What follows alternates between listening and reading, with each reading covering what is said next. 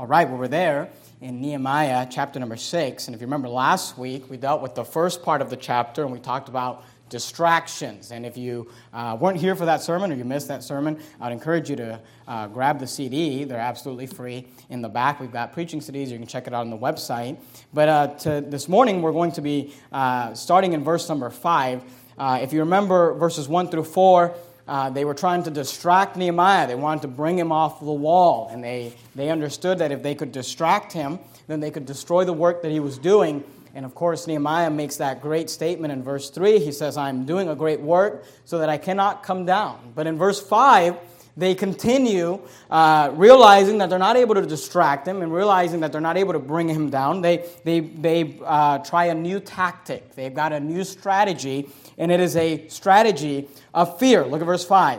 The Bible says, Then Sanballat, his serv- uh, then sent Sanballat, his servant, unto me, in like manner the fifth time. So this is the fifth time they're trying to get Nehemiah to quit building the wall. And the Bible says he sent him with an open letter in his hand. Now here's what you gotta understand. What that means is normally you would put a letter in an envelope and seal it, and you wouldn't want someone to read the letter that you're sending someone else. But here he sends a letter and it's open. And, and here's the, the purpose. He wants as many people as possible to read it because he's wanting to stir up fear. He's trying to get people, uh, Nehemiah, to be afraid. And the way that he's gonna get Nehemiah to be afraid is by getting as many people to believe a lie uh, and a slander of Nehemiah. Look at verse five again. Then sent Sanballat his servant unto me in like manner, the fifth time with an open letter in his hand. And he sent an open letter because he wanted him to read it. Look at verse six. He wanted others to read it. Wherein was written, it is reported. Here's, here's what he said. He said, people are saying about you, Nehemiah, it is reported among the heathen, and Gashmu saith it, that thou and the Jews think to rebel. For which cause thou buildest the walls, that thou mayest be their king, according to these words. So here's what he's saying. He's saying, you know what people are saying about you, Nehemiah, is that the only reason you're building the wall is because you actually want to rebel against the king, and you want to become the king of Jerusalem, and that's what the heathen are saying. Now, you know, if you've been studying the book of Nehemiah with us, that that is the furthest thing from the truth. Nehemiah was a servant of the king. Nehemiah had gotten permission from the king. If you remember the, the one of the first sermons we preached on Nehemiah, the king had given him permission and provision and protection. Everything that Nehemiah done had came from the king and was, uh, you know, on the up and up. But here they are saying to Nehemiah, you know, people are saying, Nehemiah, that you think to rebel, that you're actually trying to lift yourself up and that you want to become the king. They're saying it is reported. These are the rumors. Look at verse seven. And thou hast also appointed prophets to preach of thee at Jerusalem, saying, there is a king in Judah.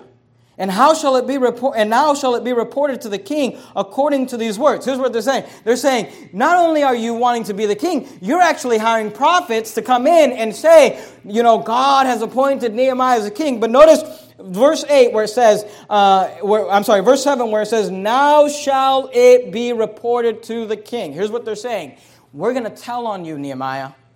We're going to go tell the king that you are actually going to rebel and that you are hiring these prophets and that you're building the wall because you want to rebel against the king. And they said, now shall it be reported to the king according to these words. Come now, therefore, and let us take counsel together. Remember, that's what they were trying to get him to do. They wanted him to stop building the wall. They wanted him to meet with him. And now, you know, they tried distracting him. They tried inviting him. They tried saying, hey, come, let's have a cup of coffee. And he said, no, I'm not coming off the wall. Now they're saying, well, you know what we've heard about you, Nehemiah? We've heard that you are rebelling. And we've heard that you've hired prophets, and we heard this, and we heard that, and we're going to tell the king, why don't you come down and talk with us?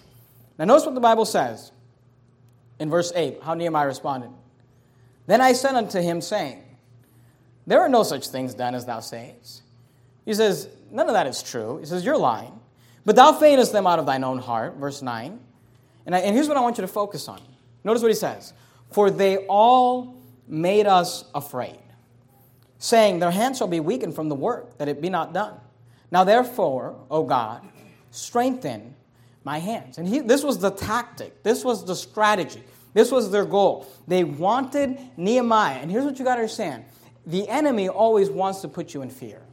He wants you to be afraid. Notice, skip down to verse number thirteen, just real quickly. Notice what he says in verse number thirteen. Therefore was he hired that I should be afraid. Do you see that?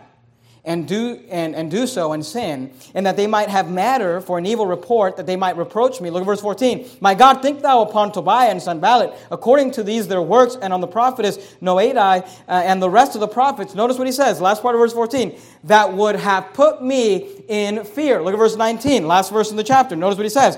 Also they reported his good deeds before me, and uttered my words to him, and Tobiah sent letters. Why? To put me in fear. And here's what you got to understand. The strategy, the tactic that is always employed to try to stop us is fear, to try to get us to be afraid. You say, well, why does the enemy want to get Nehemiah to be afraid? Why does the enemy want us to be afraid? Why does he want us to be scared? Scared. Look at verse nine. And here's, fear is meant to weaken you. Look at verse nine. For they all made us afraid, saying, here's the result of fear, their hands shall be weakened from the work, that it be not done. Now therefore, O God, strengthen my hands. So here's what he's saying. Here's what they understand. If I can make you afraid, then that will cause you to be weak, because if you're afraid of your opponent, then you're not going to want to fight your opponent. And they said, they made us afraid, saying, their hands shall be weakened. Now, go with me to the book of Proverbs. Let me show you just one verse in Proverbs. You're there in Nehemiah. If you go past the book of Nehemiah, you'll go past Esther, Job, Psalms, and you'll have the book of Proverbs. Look at Proverbs twenty-nine and verse number twenty-five. So you got Nehemiah, Esther, Job, Psalms, Proverbs twenty-nine, twenty-five. Proverbs twenty-nine and verse number twenty-five. Notice what the Bible says about fear. Proverbs twenty-nine and verse twenty-five. The fear of man bringeth a snare. The word snare means a trap. The Bible says, the fear of man bringeth a snare, but whoso putteth his trust in the Lord shall be saved. Now here's what you got to understand about fear. Fear is meant to weaken you, but fear is meant to hinder you. See, fear will capture you like a trap. Fear will trap you. Fear, fear will hinder you. You'll be ready to do something. You'll be ready to preach something. You'll be ready to fight something. You'll be, you'll be ready to build a wall. But if the enemy knows, if he can get you afraid, if he can get you scared, if he can get you to be affrighted and, and, and a little timid, then he says he can trap you, because the Bible says the fear of man bringeth a trap. It's a snare. It's a hindrance. It's meant to stop you. Fear is meant to weaken you. And fear is meant to stop you. And you got to understand this. Go, you're, you're there in the book of Proverbs. Go with me to the book of Jeremiah. If you're in Proverbs, just keep going. Past Ecclesiastes, Song of Solomon, Isaiah, and you'll find the book of Jeremiah. Proverbs, Ecclesiastes, Song of Solomon, Isaiah, Jeremiah. And look at Jeremiah chapter one. Jeremiah chapter one. Here's what you got to understand. Bible-believing and Bible-preaching Christians have always had people try to put them in fear. If you are doing something for God, if you are accomplishing something for God, if you are taking a stand for the things of God, you will always have someone that's trying to make you afraid. Notice Jeremiah chapter one. In Jeremiah chapter one, it's a famous passage. The prophet Jeremiah is being called into the ministry, and he's being, God is, is calling him to, to the ministry of being a prophet and to preaching on, on the behalf of God. But notice what God says to Nehemiah, verse seven. He says, but the Lord said unto me, say not I am a child, for thou shalt go to all that I shall send thee, and whatsoever I command thee, thou uh, shalt speak. So that's what a preacher is supposed to do. Whatever God commands you, that's what you're supposed to speak. Whatever thus saith the Lord, that's what I'm supposed to preach. But notice what he says in verse eight. He says, but Nehemiah, you got to understand, I'm sorry, Jeremiah, you got to understand this. Look at verse eight. He says, be not afraid of their faces, for I am with thee to deliver thee, saith the Lord. And you may not understand that. Maybe you've never preached a sermon, but sometimes you get up here and you start preaching things that people don't like, and their faces let you know they don't like what you're saying. And all of a sudden, you know, they're, they're growling at you. And they're upset. And Jeremiah was told by God, he said, you're going to preach whatsoever I command thee that thou shalt speak. But he says, but Jeremiah, let me just warn you. Let me tell you right now, you start preaching. You start taking a stand. You start doing something for God. People are going to get upset. People are going to get mad. They're going to try to scare you. They're going to try to intimidate you. They're going to try to get you to be afraid so that you will not preach. And he says, be not afraid of their faces. He said, don't be afraid, for I am with thee to deliver thee, saith the Lord. Go to Ezekiel chapter two. God said the same thing to Ezekiel. Go to Ezekiel. You're there in Jeremiah, past Lamentations, into the book of Ezekiel. Ezekiel chapter two, look at verse five. Ezekiel the prophet was told the same thing. Ezekiel chapter number two, look at verse five. Ezekiel chapter two, you're there in Jeremiah. Lamentations is a small book. Then you got the book of Ezekiel. Ezekiel chapter two, notice verse five. The Bible says, and they, whether they will hear, or whether they will forbear, for they are a rebellious house, yet shall know that there hath been a prophet among them. He's telling them, hey, you preach, and they may listen and they may not. They may like it and they may not. They, it may be good or it may be mad, it doesn't matter. But you preach what I tell you to preach, and they'll know that a prophet hath been among them. Look at verse two. And thou, son of man, he's talking to Ezekiel the preacher, he says, be not afraid of them. Neither be afraid of their words, though briars and thorns be with thee, and thou dost dwell among scorpions. Be not afraid of their words, nor be dismayed at their looks, though they be a rebellious house. He's saying, don't be afraid. He said, they're going to try to make you be afraid, uh, Ezekiel, when you start preaching. They're going to try to make you afraid, Jeremiah, when you start doing something. They're going to try to make you afraid, Nehemiah, when you start building something and accomplishing something. People, the tactic of Satan is to get you to be scared. And that's usually why we don't accomplish anything for God. That's right. The average Christian, the average Christian says, I don't want to go out soul winning. I don't want to go knock on a stranger's door and try to present the gospel to them. I don't want to give the gospel to my neighbors or my coworkers or my friends. I don't want to talk to my, uh, you know, people that I know about salvation, about the Lord Jesus Christ. And when it comes down to it, here's the reason they don't want to do it. It's because they're afraid. Christians say, I can't tithe. I can't give. I mean, God wants me to give ten percent of my income. And here's the thing. Most people want to give, but here's why they don't give. Because they're afraid. See, we're hindered. So, you know, I, I know people, they, they won't get baptized. They are saved. They know they're saved. They won't get baptized. Why? Because they're afraid. So are they afraid of water? Some of them are, you know, but no, they're just afraid of being out in public in front of people. They just don't want to take that step. They're just scared, you know. I, I, I mean, we live in a society where we are made to be afraid. You know, a, a preacher stands up and says, you know, the Bible says for, for young ladies, I will therefore that the younger women marry, bear children, guide the house, give none occasion to the adversary to speak reproachfully. And we'll stand up and say, hey, it is God's will uh, for a wife to stay home and raise her children and homeschool her kids and, and, and And the husband ought to go out and work. And people say, well, I can't do that. I mean, I can't, I, I, you know, if my wife quits her job, our income, and, and it comes down to this. They're afraid. That's right. They're scared. They just, well, I don't know. I mean, if I did, if I took out that step, you know, and today we're being made and we're being taught and we're being conditioned and we're being programmed to be afraid. And their faces and their looks and their comments and their letters and their emails are meant to put us in fear. Go to First Kings chapter fifteen. First Kings chapter fifteen. If you start at the beginning, Genesis, Exodus, Leviticus, Numbers, Deuteronomy, Joshua, Judges, Ruth, First and Second Samuel, First and Second Kings. Go to First Kings. If you can find those First and Second books, you got First and Second Samuel, First and Second Kings, First and Second Chronicles. Go to First Kings. I was I was writing the sermon, I thought, you know, what would be an example of something that people are trying to scare us about right now? And you know, right now, I feel like the biggest thing, I mean, there's so many things. The Bible talks, you know, we, we would preach about, every time I preach on spanking, someone wants to, I'm going to call C P S, you know, and they're trying to get us to be scared about all sorts of things we believe. But, you know, I believe the biggest thing that the society and the world's trying to make us to be afraid of as Christians is to not speak against the homosexual movement today.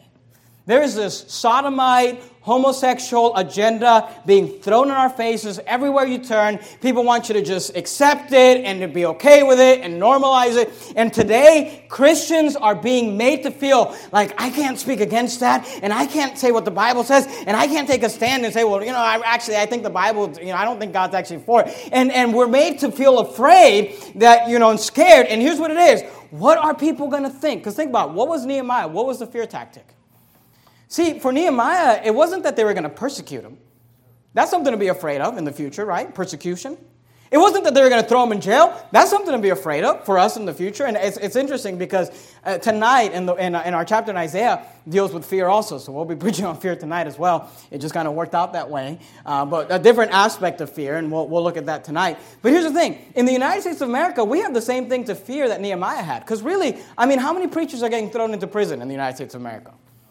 I mean, how many how many preachers are being persecuted and, and stoned, you know, or or or, or being, you know, uh, ran out of town? It, here's the thing. Here's what they're trying to make us to be afraid. What are people going to think about you, Nehemiah?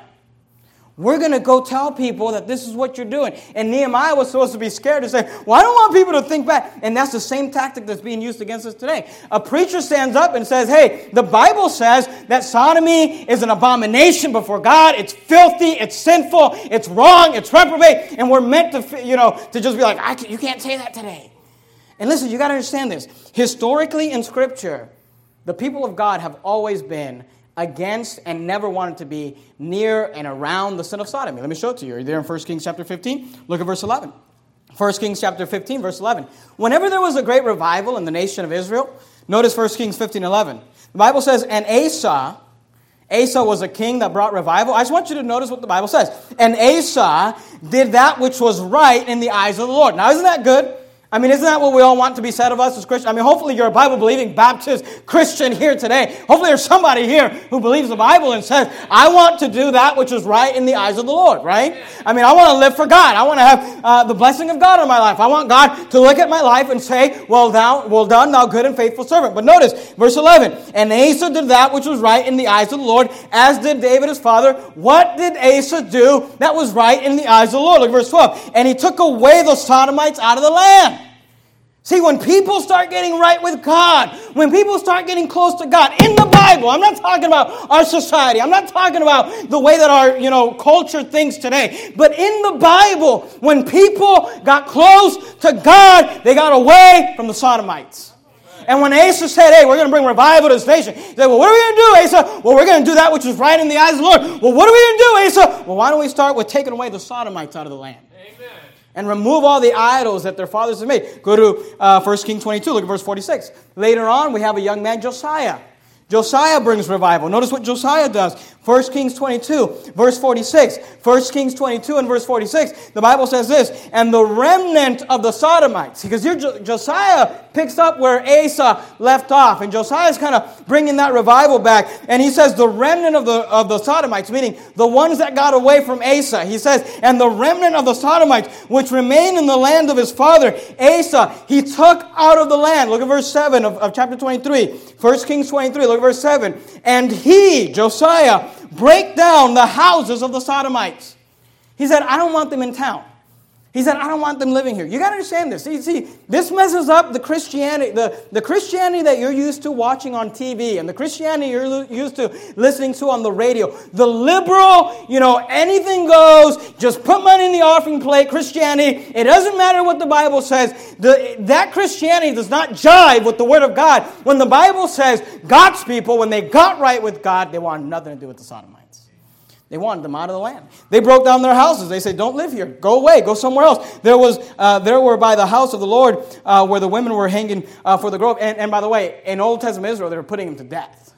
Leviticus twenty thirteen says, if a man also lie with mankind as he lieth with a woman, they both have committed abomination. They shall surely be put to death. Their blood shall be upon them. That's what they were doing. Say, well, I can't believe that you would say that. I know. You're trying to get me to be scared to say it. But it's the Word of God. It's what the Bible says. And today, we have Christian after Christian, church after church, just saying, oh, we're going to accept the Sodomites. We're going to bring them in. Let's go ahead and have the you know same-sex marriages. And God loves them. Listen to me. The Bible says that we ought nothing to do with those people. That's right. Amen. I can't believe you would say that. I can't believe that people think that. I mean, that's hate speech. Hey, it's the Word of God. And, and people, people will say to me, go to Romans chapter one. Let's just go ahead and... Because people say, well, that's the Old Testament. Okay, well, let's go to Romans and look at it in the New Testament. People say to me, well, do you guys have a ministry for Sodomites? No. Are Sodomites welcomed here? No. What would you do? What would, here's something. What would you do if, uh, what's that guy, that freak's name? What would you do if Bruce Jenner showed up? We'd kick him out. We, I'd, I'd, I'd grab a couple twelve-year-old girls and let them handle him. No, I'd let the ushers do it. I told the ushers, hey, guys, this one time you're allowed to hit a girl, you know. But here's the, people say, people say, well, I can't believe you would say that. Listen to me. L- listen to what you're thinking. See, some of you are offended right now. You're like, I can't believe, I don't know that you should be saying that.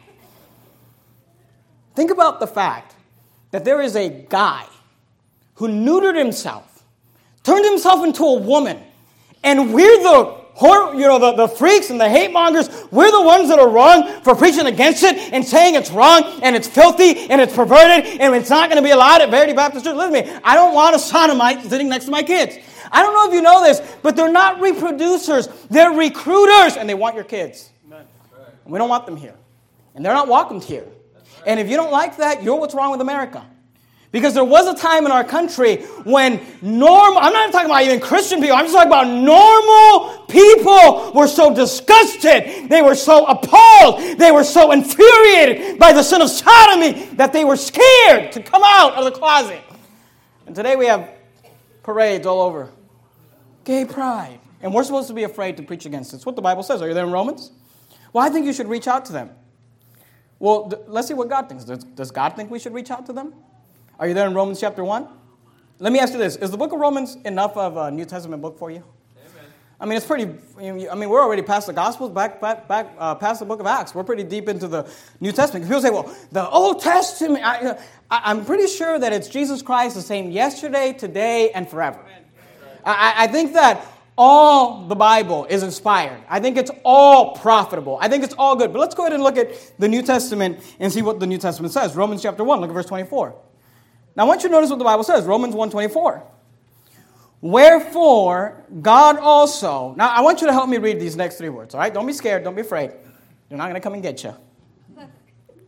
God also... Can you help me read these next three words?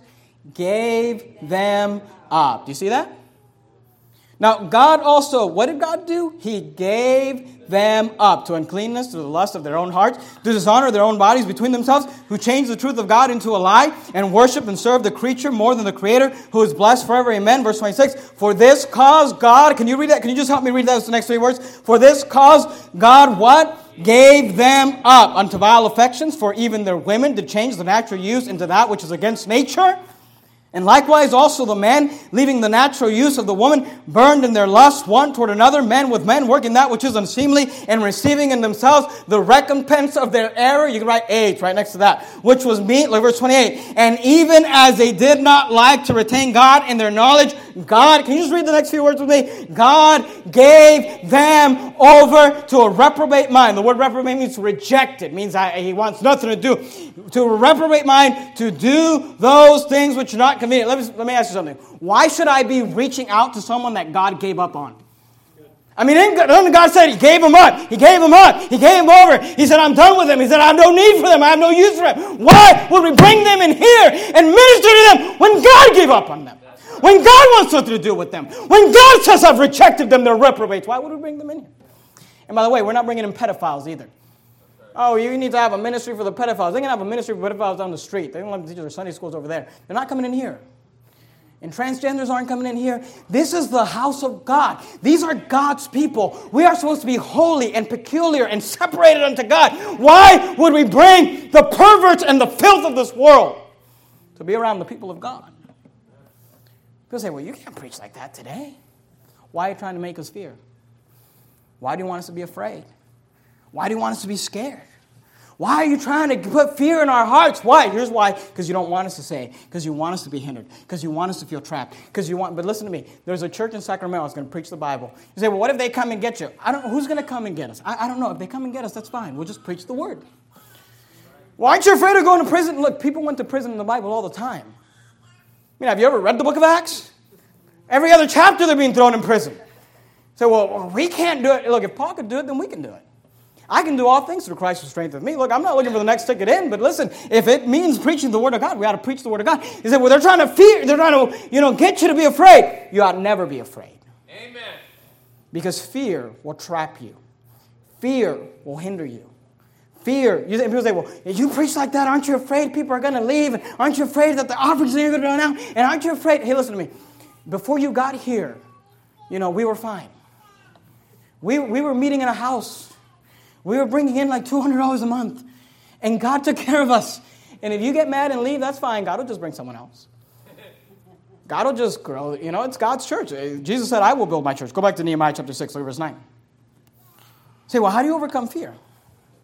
Because, Pastor, I, I'm just a little afraid. I'm just, I'm a little scared. I mean, you, you, you say these things, and I know that's what the Bible says, and I understand, but I, I don't know if I take that stand. I mean, maybe the people are going to think I'm weird, and my neighbors are going to think I'm weird, and my coworkers are not going to like me. I, I'm just a little afraid. How do you overcome fear? Well, notice how Nehemiah did it. Nehemiah chapter six, look at verse nine. He said, for they all made us afraid, saying, their hands shall be weakened from the work that it be not done. Now therefore, notice what Nehemiah does. Now therefore, O God, strengthen my hand And here's what's interesting about the Bible, okay? Go with me to the book of Deuteronomy. Towards the beginning, you got Genesis, Exodus, Leviticus, Numbers, Deuteronomy. There is a connection in Scripture. I'm just going to show you a few references. I could show you a lot more, but I, I won't do it for the sake of time. But there is a connection between acknowledging the presence of God and receiving strength from God. Because here's what Nehemiah does. He acknowledges God. He said, "Oh God, strengthen my hands." Because what does fear do? It weakens you. What does fear do? It traps you. It hinders you. It stops you. And Nehemiah understood. He said, if I can just acknowledge the fact that God is with me, that God sent me here, that God wants me to build this wall, and it is God's will that I'm doing, and I'm following God's command, and, and I'm in the will of God, he said, then I don't have to worry about what people think. I don't have to be scared. I can be strengthened if I acknowledge that God is with me. And you'll find this all throughout the Bible. Are you there in Deuteronomy chapter seven? Look at verse twenty-one. Deuteronomy chapter seven, Genesis, Exodus, Leviticus, Numbers, Deuteronomy. Deuteronomy chapter seven, verse twenty-one. Deuteronomy seven, twenty-one. Deuteronomy seven, twenty-one. Notice what the Bible says. And, you know, people say to me all the time, well, I have a family member. Listen, everyone has a family member that's a sodomite. I mean, if, good night. If, if I if I couldn't preach about everything that, you know, everything that you're into or your family members are into, I mean, we couldn't preach about anything. And by the way, that's why these contemporary Christian churches, all they preach about is grace and mercy and love. And there's a place for grace, and there's a place for mercy, and there's a place for love. But there's also a place for the Old Testament. There's a place for every word of God to be preached. Amen. Paul said the whole counsel of God is what needs to be preached. Deuteronomy chapter seven, look at verse twenty-one. Notice what the Bible says. Deuteronomy seven, twenty-one. You say, well, where do I get strength? When I'm scared. Where do I get strength? When I'm tempted to not give that tithe check because I'm so afraid. Where do I get strength? When I'm tempted to not preach the gospel because I'm kind of scared. Where do I get strength? When I'm tempted to not preach what the Bible says because they might leave or they might get upset. Where does that strength come from? Deuteronomy seven, verse twenty-one. Notice what the Bible says. Thou shalt not be affrighted at them. Why? For the Lord thy God is among you, a mighty God and terrible. He says, look, if you realize that God is with you, you don't have to be afraid of anybody. That's right. Look at Deuteronomy thirty-one, look at verse six. You're there in Deuteronomy seven, just flip a few pages over to chapter thirty-one. Deuteronomy thirty-one, look at verse six, notice what he says. Deuteronomy thirty-one, verse six, notice what the Bible says. Deuteronomy thirty-one and verse six. Deuteronomy thirty-one, verse six. Deuteronomy thirty-one and verse six says, be strong and of a good courage. I like to quote in the bulletin, courage is not the absence of fear, but the overcoming of fear. Right. He says, be strong and of a good courage. Fear not. You find that phrase, fear not, all throughout the Bible. I think the, the actual phrase, fear not, is found sixty-two times in the Bible. He says, be strong and of a good courage. Fear not, nor be afraid of them. Why? Why should I not have to be afraid of them? For the Lord thy God, he it, it is that doth go with thee. Do you see that? He will not fail thee, nor forsake thee. Verse seven, and Moses called unto Joshua and said unto him, in the sight of all Israel, be strong and of a good courage, for thou must go with this people unto the land which the Lord hath sworn unto their fathers to give them, and thou shalt cause them to inherit it. Look at verse eight, and the Lord, he it is that doth go before thee. He will be with thee. He will not fail thee, neither forsake thee. Fear not, neither be dismayed. You say, well, where do you find the strength to not be afraid? When you acknowledge the fact that God's with me, that God will not leave me, that God will not forsake me, that God will not fail me, that whatever comes, whatever man can do to me, God is with me, then I don't have to be afraid.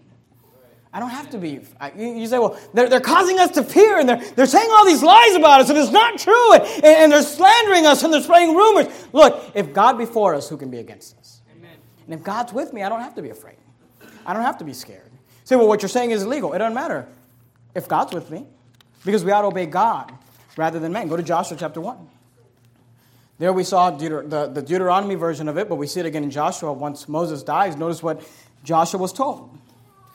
Joshua is one of the greatest leaders in the Bible, and I think he was really scared. Because over and over and over, God's telling him through Moses, and here in Joshua, he's telling him, be strong and have a good courage. Don't be afraid. I'm with you. Notice what he says. Joshua chapter one, verse seven. Only be thou strong and very courageous, that thou mayest observe to do according to all the law, which Moses my servant commanded thee. Turn not from it to the right hand or to the left, that thou mayest prosper whithersoever thou goest. This book of the law shall not depart out of thy mouth, but thou shalt meditate therein day and night, that thou mayest observe to do according to all that is written therein. For then thou shalt make thy way prosperous, and then thou shalt have good success. Verse nine. Have not I commanded commanded thee, be strong and of a good courage. How do I do it, God? Be not afraid, neither be thou dismayed. How, God? For the Lord thy God is with thee. Amen. Whithersoever thou goest. Remember Psalm twenty-three? Go to Psalm twenty-three. Let's look, let's look, look at it together. You can probably quote it, but I want you to see it. Remember Psalm twenty-three, look at verse four. The Lord is my shepherd, I shall not want. Those are all great verses. But remember verse four, Psalm twenty-three, verse four. Yea, though I walk through the valley of the shadow of death, when I'm getting ready to die, I will fear no evil. Why? For thou art with me. Amen. Thy rod and thy staff, they comfort me. You say, what is the key? What is the key to fear, conquering fear, overcoming fear? Acknowledging that God is with you. Because here's the thing, if I'm if I'm alone, then I've got something to be afraid of. Because here's the thing, I'm just not that tough. I'm pretty tough. No, you're not. Satan can hurt you. Satan can bring you down. Satan can tear you down. The enemy can make you afraid. The only thing that gives us courage is knowing that God is with us. So how do you overcome fear? Through God. Why aren't you afraid to say these things? Aren't you afraid that they're going to come take away your king? You know, I, I'm going to fight it. But I'm not afraid. You know why? Because God's with me. Because God's with us. You say, well, what do we do with this, Pastor? I mean, what, what am I supposed to do with this with this whole idea of fear, and I'm afraid, and I'm not supposed to be afraid because God's with me? What do I do with it? It's real simple, okay? Here's the whole application. Go to Matthew chapter ten, just real quickly. First book in the New Testament. We're almost done. The application is very simple, okay? Fear not. That's it. Fear not. Say, I'm afraid. What do I do? Stop. Stop being afraid. Stop fearing. This was a commandment that God, that Jesus gave to his disciples over and over and over again. He kept rebuking them for the fact that they were afraid. They were afraid that the ship was going to sink. They were afraid that Jesus was sleeping. They were afraid that Jesus wasn't with them. They were afraid of this. They were afraid of that. They were afraid, and Jesus kept saying over and over and over and over, fear not. Stop being afraid. Notice what he says in Matthew ten twenty-eight. And fear not them which kill the body, but are not able to kill the soul. We'll talk more about that tonight in Isaiah. But rather fear him which is able to destroy both soul and body in hell. See, here's the thing. You ought not be afraid of what man will do to you for preaching and standing for the truth of God's word. You ought to be afraid of what God's going to do for you, could do to you if you don't preach what he told you to do. He says, don't fear them. The worst thing they can do is just kill your body. He said, but you ought to be afraid of him which is able to destroy both soul and body in hell. So that's who we should, should be afraid of. And here's the thing. If that powerful God is on my side, I have nothing to be afraid of. Go to, go back to Nehemiah chapter six. Look at verse ten. So what's the application this morning? Stop being afraid. Stop fearing. Every week over the Nehemiah series, I've been giving you a different question. The question this week is this. What are you afraid of? What are you afraid of? What is that has you scared? I mean, for some of you, it's soul winning. You say, I know I should be out there. I know I should be going, but I'm just so scared. And I'm just so nervous, and I just I just don't know what I'm going to say. For some of you, God, you, you, the Holy Spirit's been laying someone on your heart. It's someone that's close to you. It's a friend. It's a coworker. It's a neighbor. You know you should approach them about the gospel. You know they're not saved, but you're just afraid. What are they going to think? For some of you, it is giving. You're just afraid. I don't know. I mean, if I give my money to the church, I mean, is God going to be able to take care of me? For some of you, it's baptism. For some of you, it's, you know, how you ought to discipline your children. For some, I don't know what it is. For some of you ladies, you're afraid of, well, if I do what the Bible says and I submit to my husband and the wife, is he going to take advantage? But here's the thing. If God is for you and you're obeying God, just let God take care of you. And I don't know what it is that you're afraid of, but here's the thing. What are you scared about? So, well, I'm scared about this. Stop. Because there, there's a danger to fear, okay? There's a problem. You say, well, why, what's so bad about being afraid? Here's what's wrong with being afraid. Whenever you make a decision based on fear, you will make the wrong decision. Let me show it to you. You're there in Nehemiah chapter six. Look at verse ten. We're almost done. Notice what the Bible says. Nehemiah chapter six, verse ten. Afterward, I came into the house of Shemaiah, the son of Deliah, the son of Mehetabil, who was shut up. And he said, let us meet together in the house of God within the temple, and let us shut the doors of the temple, for they will come to slay thee. Yea, in the night will they come to slay thee. Now you have a guy coming to Nehemiah and saying, hey, Nehemiah, I heard something. They're going to come kill you tonight. Come with me to the temple. Let's go to the temple so we'll hide you there and we'll protect you. In verse eleven. You say, well, what's the problem with that? Here's the problem with that. Nehemiah wasn't supposed to go in the temple. In fact, only the priests were supposed to go in the temple, and only the high priest was supposed to go into the inner part of the temple. And if you remember from the book of Isaiah, there was a king named Uzziah who went into the temple, and, and when he wasn't supposed to, and God gave him leprosy. It wasn't Nehemiah's place to go into the temple. Notice verse eleven. And I said, here's what Nehemiah said, should such a man as I flee? And who is there that being as I am would go into the temple to save his life? I will not go in. And lo, I perceive that God had not sent him, but that he pronounced this prophecy against me, for Tobiah and Sanballat had hired him. And here's what's funny. They're accusing Nehemiah of hiring pr- uh, prophets when they're actually the ones hiring a prophet to preach falsely and try to get Nehemiah to get scared and make the wrong decision based on his fear. Look, verse thirteen. Therefore was he hired that I should be afraid and do so and sin, and that they might have a matter of evil to report, that they might reproach me. Here's what they were trying to do. They were trying to get Nehemiah to be scared so that in that fear, he would make the wrong choice. He would sin against God. Then they would have something to accuse him of and say, remember, because remember a few weeks ago, we learned about the power of Nehemiah's integrity to influence others. He had integrity. He walked with God, and they were trying to get him to sin against God. And then they would, and by the way, that's how Satan works. Satan will tempt you.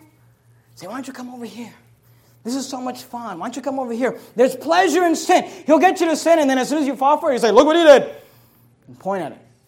And that's what they were trying to get Nehemiah to do. They say, hey, Nehemiah, why don't you come hide in the temple? They're going to come get you. And as soon as he would have stepped in the temple, they would have said, look at Nehemiah. He went in the temple. He's not a priest. And they were trying to get him to sin. And here's what you got to understand. Every time you make a decision based on fear, you'll make the wrong decision. You get all scared about your finances, you start making financial decisions based on fear, you will always make the wrong decision. Because the Bible says that God hath not given us the spirit of fear. And we should not walk in fear. And we should not be afraid. Because if God is with me, Nehemiah says, who am I? He said, I don't have to hide. I don't have to run. If God's protecting me, if this is what God wants me to do, then I will be fine. I'm not going to sin. And notice his response again, verse fourteen.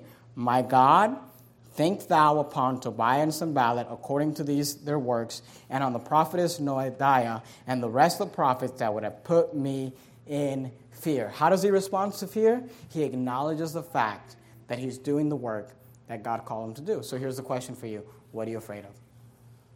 What are you scared about? What is it that you say, I just don't know. I mean, if I do that, I just don't know how it's going to turn out.